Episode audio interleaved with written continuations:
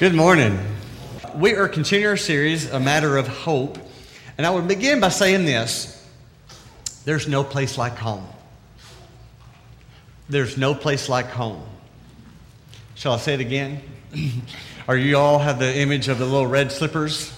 You know, it's not just a line in The Wizard of Oz that Dorothy said. We've all been there, have we not? Where you, you just have that feeling and you're thinking it, if not, you're saying, like maybe when you came home from college after a long semester, or maybe more after a time in the military and you thought, there is no place like home. Or maybe you're returning from a mission trip and you're not even home yet, but you just get to the States where they all speak your language and you're thinking, there's no place like home. Or maybe for you, it was after an extended hospital stay. It was much more extended than you thought. And you finally are well enough to go home, and that crossed your mind there's no place like home. Or maybe it's a trip where you've been away from your family. When you got home and you got the hug with those little bitty arms around your neck, or maybe you sat down at home cooking, or maybe you just laid out backwards on your bed and thought to yourself, there is no place like home. We've all been there, haven't we? And had that feeling. Because there's no place like home. Before we jump in the text, I want to ask a question about your home. Simply this How many homes have you lived in? Now, think about that. How many homes have you lived in? Now, what constitute lived in to say uh, at least two months?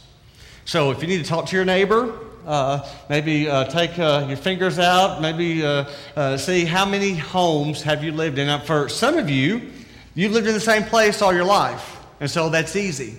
Like me, I, I grew up in the same house. Um, my parents, when I was 18, left for college. My parents did finally move.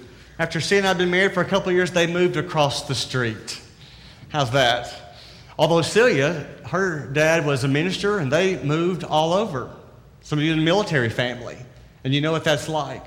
So, if you give enough time now, have you counted? I want to ask, how many of you less than five? Raise your hand. How many houses have you lived in? Less than five. Okay, it's good. Be proud of that. Okay. How many of you five to ten? Five to ten houses. A little bit more in that number. Five to ten. How about 10 to 20? Any of you? Wow, several. Okay. How about more than 20? Yeah, we got a word for people like you, right? It's like, a, uh, but even as I said, you're thinking about some of the houses you lived in. Maybe the first home, some that were quick, some that were long, maybe a lot of memories there. Home is the anchor for our souls. Home is like the rudder for the ship of life. There is no place like home. You know, in baseball, we call it home base. We start there and we hope to come back. We want to end there. That's our goal. We use the phrase home free or home at last or we feel at home or we'll say home sweet home or welcome home. When you think about it, we've got a place to call home that just conjures up so many good feelings positive feelings, security. So, where's your home? We're going to at some passages, some uh, important topics in the book of First Peter. And we're learning about hope. That's the series of the lessons, the matter of hope. And, and Peter opens the chapter talking about that because in the late uh, AD 60s, there was a difficult time for those who wore the name of Christ. Nero's persecution of Christians was in full force. And many who wore the name of Jesus were on the run. They had to leave home, had to leave their job, had to leave everything. They were being persecuted. So Peter writes to remind them of their true home. And he uses that word, he uses that kind of phrase because there's great hope when you're home. Look at the screen at Philippians 3, verse 20. Paul wrote this, but our citizenship is in heaven, and we eagerly await a Savior from there, the Lord Jesus Christ and that dovetails exactly with where we studied last week when Peter reminded us in the first chapter that we have a living hope. His name is Jesus Christ. And someday he's going to take us home, home to where we belong. In the first chapter of 1 Peter, talks, Peter, uh, Peter talks about where our home is. Look, look at uh, chapter 1, verses 3 and 4. You may want to have your Bibles open because we're going to look at several passages here, or if it's better for you, you can see it on the screen. But look in chapter 1, verses 3 again. Praise be to the God and the Father of our Lord Jesus Christ. In His great mercy, He has given us new birth into a living hope through the resurrection of Jesus Christ from the dead and into an inheritance that can never perish, spoil, or fade, kept in heaven for you. Our inheritance is kept in heaven. So if you look at your study guide there, you got some questions there. And the first one is simply this Where is home? Where is your home? See, if someone were to ask you, Where's your hometown? Where'd you grow up? Maybe like me, you can just say one city. But if you moved around a lot, you may not like to be asked that question because you can't just say, Well, this is my home because you lived in so many different places. It's hard to say just one city. But for all of us, we have a couple of answers at least to where is home. The first is simply this it's earth. This is our temporary home. And that's true for all of us. And Jesus came to be with us. Remember how John opens his gospel and talking about Jesus? In John chapter 1 and verse 14, he says, The Word became flesh and made his dwelling among us. Made his dwelling among us. I've always liked the way the message paraphrases verse 14. It says, The Word became flesh and blood and moved into the neighborhood. Don't you like that? He moved into the neighborhood. That's what Jesus did. He came to live amongst us, to be real, to set us an example of how to live in this fallen world. And according to 1 Peter, Christians while on earth, and he, he's going to use this phrase, this, termina- this terminology often, we're strangers. We're aliens. We don't belong here. Look at 1 Peter chapter 1 verse 17. Since you call on a father who judges each man's work impartially, live as strangers here in reverent fear. Strangers. The way that it's written in the original language, it means during your time of stay. The English Standard Version renders that last part conduct yourselves with fear throughout the time of your exile. You're a stranger. You're exiled. This is how you live. And at times, we do feel like an outsider. Not just because we wear the name of Christ, we've all been in a situation where you feel like the fifth wheel, where you're like the outsider, like you don't belong. Planet Fitness has built a company based on this. This is their model, isn't it? I mean, the no judgment zone, because we can all feel out of place to go into a gym full of bodybuilders, and they know what it's all about. We think, I can't go there. And they know that. We don't want to feel out of place. And that's why their business is booming. Or maybe you've been in a, in a dinner situation where you're surrounded by maybe six or seven people, and you know pretty quickly they're intelligent, they're smart people, and you're watching the conversation kind of like a ping pong match, and you just don't even have anything to contribute. Maybe you feel so out of place, like a stranger. But at times, uncomfortableness comes when we're surrounded by people who are far away from God. You ever been in a situation like that? When you're just observing what's going on, you think, I'm the only one. These people are so not like me. So we all know what it's like to be in that kind of experience. We're in a crowd, but maybe we're alone. We feel alone, surrounded by people, and yet we do feel out of place, like we don't belong there. Maybe for you, it's family. Maybe it's your extended family. Even to go to reunion, when you do, you just feel like the only thing you have in common is your last name. The Bible talks often about this feeling, this sense, this awareness of not being at home, of being a stranger, of being an alien, of being a foreigner. Like the line in the song, This world is not my home. Remember what it says next? Just a passing through. We all feel like that sometime. So, where's your home? Well, on earth it's temporary, but what we know, the Bible tells us, and Peter is mentioning here, our ultimate home is heaven. Look at the screen at Hebrews 13, verse 14. For here we do not have an enduring city, but we are looking for the city that is to come. He's reminding us of what we already know. This earth is temporary this home, this world. It's been corrupted, it's broken, it's fallen. It's not what it was created to be. And because of the brokenness, Jesus invites us to a life in Him, a life that's renewed, a life that's restored. It's back to the wholeness, is the way He designed it to be. One day we're going to receive a glorified body and be with Him forever in heaven. But in the meantime, we live in this life. Look at 2 Corinthians 5, verse 1. Paul says, Now we know that if this earthly tent we live in is destroyed, we have a building from God, an eternal house in heaven, not built by human hands. And then look at verse 8. He says, We're confident, I say, and would prefer to be away from the body and at home with the Lord. So heaven will be home, at home with the Lord.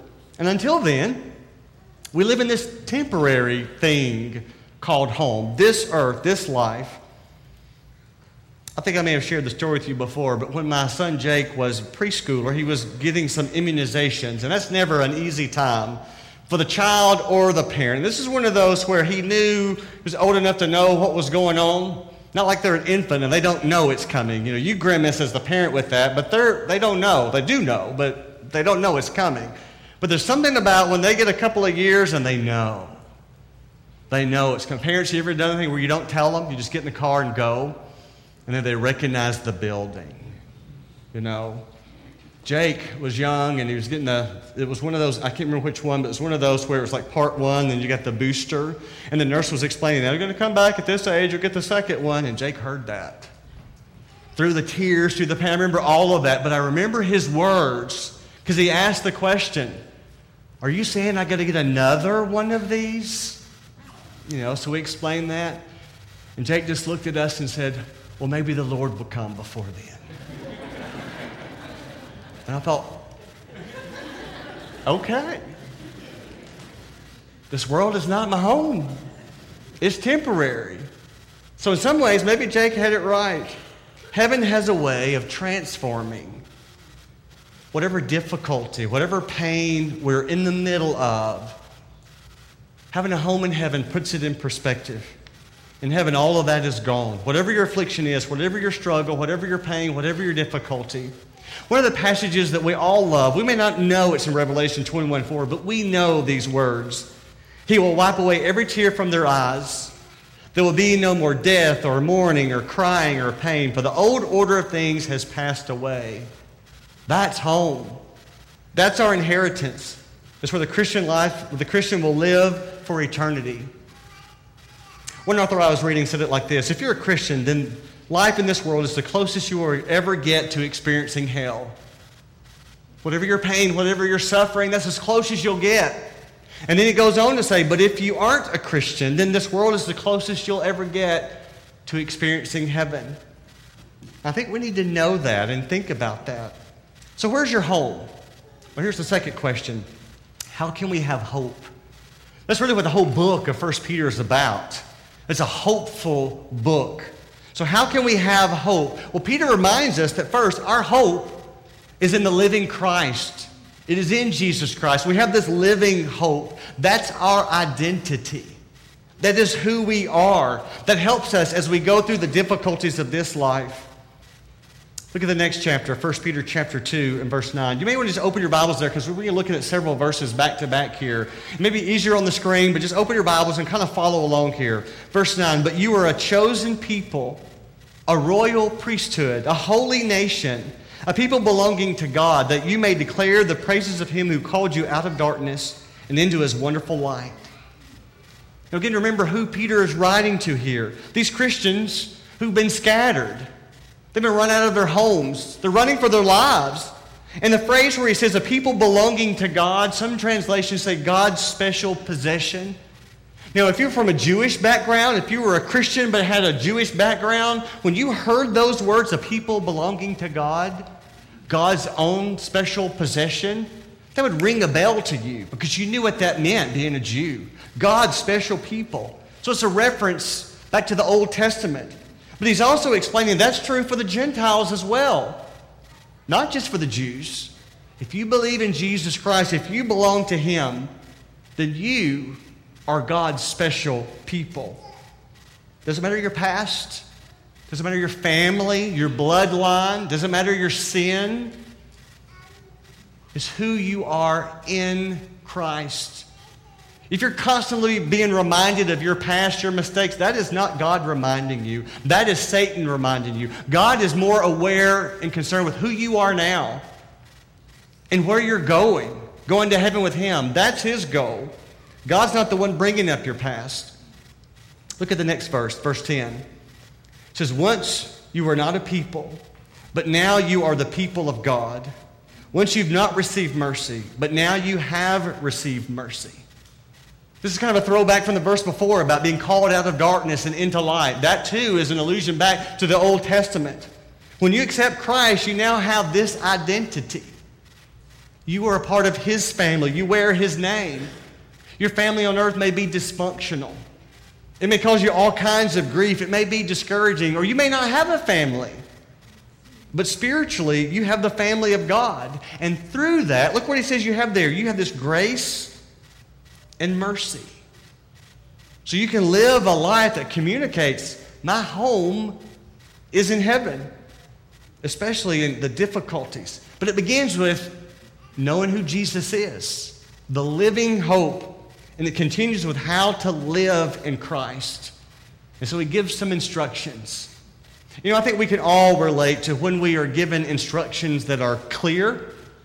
You know, like, like to know what's expected of us. Or if they're directions you're trying to, to go somewhere when it's easy to read, roads are marked, we like that. It bothers us when it's not clear. We don't know what's expected. We're not sure where to go. Well, Peter, I think, gives some very clear instructions here. Some very simple instructions how to live with hope. He starts in verse 11, 1 Peter 2 11. Dear friends, I urge you, and here's those words again, as aliens and strangers in this world, to abstain from sinful desires which war against your soul. With that mindset now, realizing I'm a foreigner, I'm an alien, I don't belong here, this world is not my home, then live like it. Specifically, he says, abstain from sinful desires. Avoid earthly lusts. Think how much that starts with just guarding your mind. What you take in, what you're watching, not just TVs and, and movies. It could be social media, it could be the news, it could be what you read, it could be the conversations that you have. Guard your mind, abstain from sin. Look at verse 12. He continues Live such good lives among the pagans that though they accuse you of doing wrong, they may see your good deeds and glorify God on the day He visits us. So part of it is uh, abstaining, not doing, but it's not just that and sit on your hands until the Lord comes back. You live good lives. Now, again, we need to remember the people who heard this first, they're not at home. They had to run away from their home. They literally are aliens, foreigners. They've been slandered. They've been persecuted. They've been marginalized, running for their lives. And he tells them, okay, you do good. You want to know how to live? You want know how to make it? Live good lives. So let me ask you a few questions about how you live your life in a real practical way. How do you respond when the server messes up your order? or if it takes a while to get there? How do you treat the people that everyone else overlooks? Or even more, how do you treat someone when you've been treated unfairly by them? Live such good lives. All of these are opportunities not just to avoid sinful desires but to do good, to be proactive, to turn the other cheek, to go the second mile. So many times, so many moments, to bring a taste of heaven on earth, to be that ray of sunshine, to be patient in an impatient world. And one way he suggests that we do this to show people that God is living in us, that we have this living hope, is do good deeds, live a good life. In the early years of Christianity, there were two plagues that bombarded the Roman Empire, and both of them were devastating. AD 165 was one, and the other one was AD 251. Both of them just did away with one third of the Roman Empire. Just devastating. Most citizens tried to avoid contact with those who were sick. I was reading through that and I thought it makes sense you know, with just the flu that we've got going on and some of these other illnesses. You know, we hear more talk about washing your hands and staying at home, and, and we don't want to go to where we know that that is. And so we do all these measures to do that because we don't want to become infected by it. We don't want to bring that germ home. So we're so aware of that. Well, these plagues were terrible times. Those, especially who were poor, had so few resources. They just had to deal with it. The people would literally take those who were infected, those who were sick and about to die, and just take them out of their homes and leave them on the street, on the gutter. And the thought there was like just to remove the illness from the house, and at least those who had not yet been infected might be saved. That was the normal behavior. They wanted sickness out of the house. They're trying to contain it, to keep the sickness out. Now, the wealthy people didn't do that because the wealthy had resources. They were able to, some of them had a second home, and so they would go to their second home or had the resources to go and start a second home and get out of the place that had the illness. But not everyone left. When the poor were tossing out the sick, when the rich were leaving town, history tells us the Christians stayed. The Christians stayed and helped those who were ill because they understood their identity in Christ. They understood where their home was. And that allowed them to love the people that no one else would. And I can only imagine as they're helping these people, they didn't even know. They had to be wondering, oh, who is this Jesus that you talk about every day? Historian William Durant wrote about it. He said this Never had the world seen such a dispensation of alms as was now organized by the church. She helped widows, orphans, the sick, prisoners, and victims of natural catastrophes. She frequently intervened to protect the lower orders from unusual exploitation. I read about that and I thought there was a time in history when, for the church, that was the norm. That's who we were. And I believe it can be that way again. See, centuries ago, Christians changed the world by how they served. When everybody else was running away, they ran in. They were the first responders. It didn't have to be something heroic necessarily. It could be something small, like buying someone's lunch, or maybe sitting with a coworker who's sick in the hospital. Maybe doing a neighbor, uh, doing a, a, chore for a neighbor, mowing their grass, or rolling their garbage can out when, when they cannot. Just being there for them. Maybe it's praying for your boss or your coworker who's causing so much trouble at work. Maybe it's praying for your family member. Ask God to bless them. You serve them. You do good. Live such holy lives, he says. Because people notice. They notice. Look at the next instruction, verse 13 and 14. Submit yourselves for the Lord's sake to every authority instituted among men, whether to the king as the supreme authority or to governors who are sent by him to punish those who do wrong and to commend those who do right. Is one of those passages that's hard sometimes for us to live out because it's telling us to submit to those in authority, whether we voted for them or not, whether they're in our party or not, whether we agree with their policies or not. You submit to them and you honor at least the office. You realize God put them there, those in authority. Look at verse 15 and 16, it continues. For it is God's will that by doing good you should silence the ignorant talk of foolish men. Live as free men, but do not use your freedom as a cover up for evil. Live as servants of God. So we silence our critics by serving others. When he talks about living a life of freedom, he's not talking about permissiveness. Because permissiveness says, sees grace as a license to sin. God will forgive me. I can do whatever I want. That's not what he's talking about here. He said, live a life of freedom, a distinctive life, opportunities to serve, not out of duty, but devotion, not out of obligation, but a demonstration that we have a living hope in Jesus Christ. And then this how to list that he gives in these verses, I think concludes in verse 17. Notice, notice what he says Show proper respect to everyone, love the brotherhood of believers, fear God honor the king. I happen to think it's really bold for Peter to write this, especially that last phrase honor the king. If you were in that original audience, heard that being read, or maybe reading it thinking, well, that's got to be a misprint. My ears must be deceiving me. Did he just say that? Honor the king? Does Peter know who he's talking about? This is Nero. What if it was your family member that he had burned alive at the stake to illuminate his garden? We talked about that last week. Honor the king. But it's not a misprint.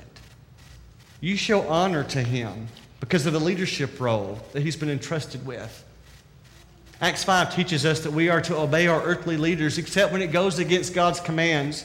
And Peter makes it really clear here to his readers that you live a long, strong life, a bold life, a faith filled life in these communities where you may be the only one who wears the name of Jesus. They may not know who he is or understand what he's about, but they can see your actions. And he paints the pictures here again. He's not denying that they are exiles, they're foreigners, they're strangers, they don't belong there. And our response then should not be rebellion or lashing back or hatred or finger pointing or making excuses. No, he says we should be known for our genuine love, our gracious words, a respectful spirit, a bold faith, we trust that God is able. In the middle of the difficulties, in the middle of the pain, whatever is going on, our hope is alive, and his name is Jesus. See, when we see where our home is, we talked about that and how we live. Here's the next question well, why? Why do we live such a countercultural existence? Well, the answer is found in the same chapter, just a few verses later. Look in verses 21 through 24.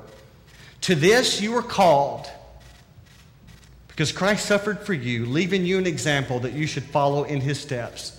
He committed no sin, and no deceit was found in his mouth. Verse 23 When they hurled insults at him, he did not retaliate. When he suffered, he made no threats. Instead, he entrusted himself to the one who judges justly. He himself bore our sins in his body on the tree so that we might die to sins and live for righteousness. By his wounds you have been healed. You want to know how you do it? You do it the way Jesus did it. Jesus suffered when he didn't deserve it. And he reminds us that by his wounds we are healed. His life was motivated by love. Everything he did was motivated by love. Whether he was encouraging the one who was immoral to change their ways, or feeding the hungry crowd, or touching the leper, or healing the disabled, whether he was remaining silent before the governor when all these accusations were flying at him and he could have answered every one of them, or remaining on the cross when he had the power to come down. He had the access to call 10,000 angels. Jesus practiced what he preached. We don't repay evil for evil. Everybody else is doing that. Everybody's thinking that. But you're a stranger. You're a foreign. You're an alien. You don't play that game. We live like Jesus lived. We love like Jesus loved. We do good. Earlier, I asked you how many homes you had. Do you remember your number? May I encourage you to add one? because we're not home yet. Jesus reminded us just before he left he's going to prepare a place for us. That's our home. This is just temporary. Folks, we just checked into a long term hotel room. So don't get too comfortable because we're not home yet. And what he wants to know is if you believe that He is the Son of God. Have you confessed that to others? Have your sins been washed away in baptism? Have you received the gift of the Holy Spirit? Have you been made new, a new creation? Are you ready to go home? Not this home, our ultimate home. That's our invitation. If that's what you need, this song is to encourage you. Or if we can pray for you to have that hope, won't you come as we stand and sing to encourage?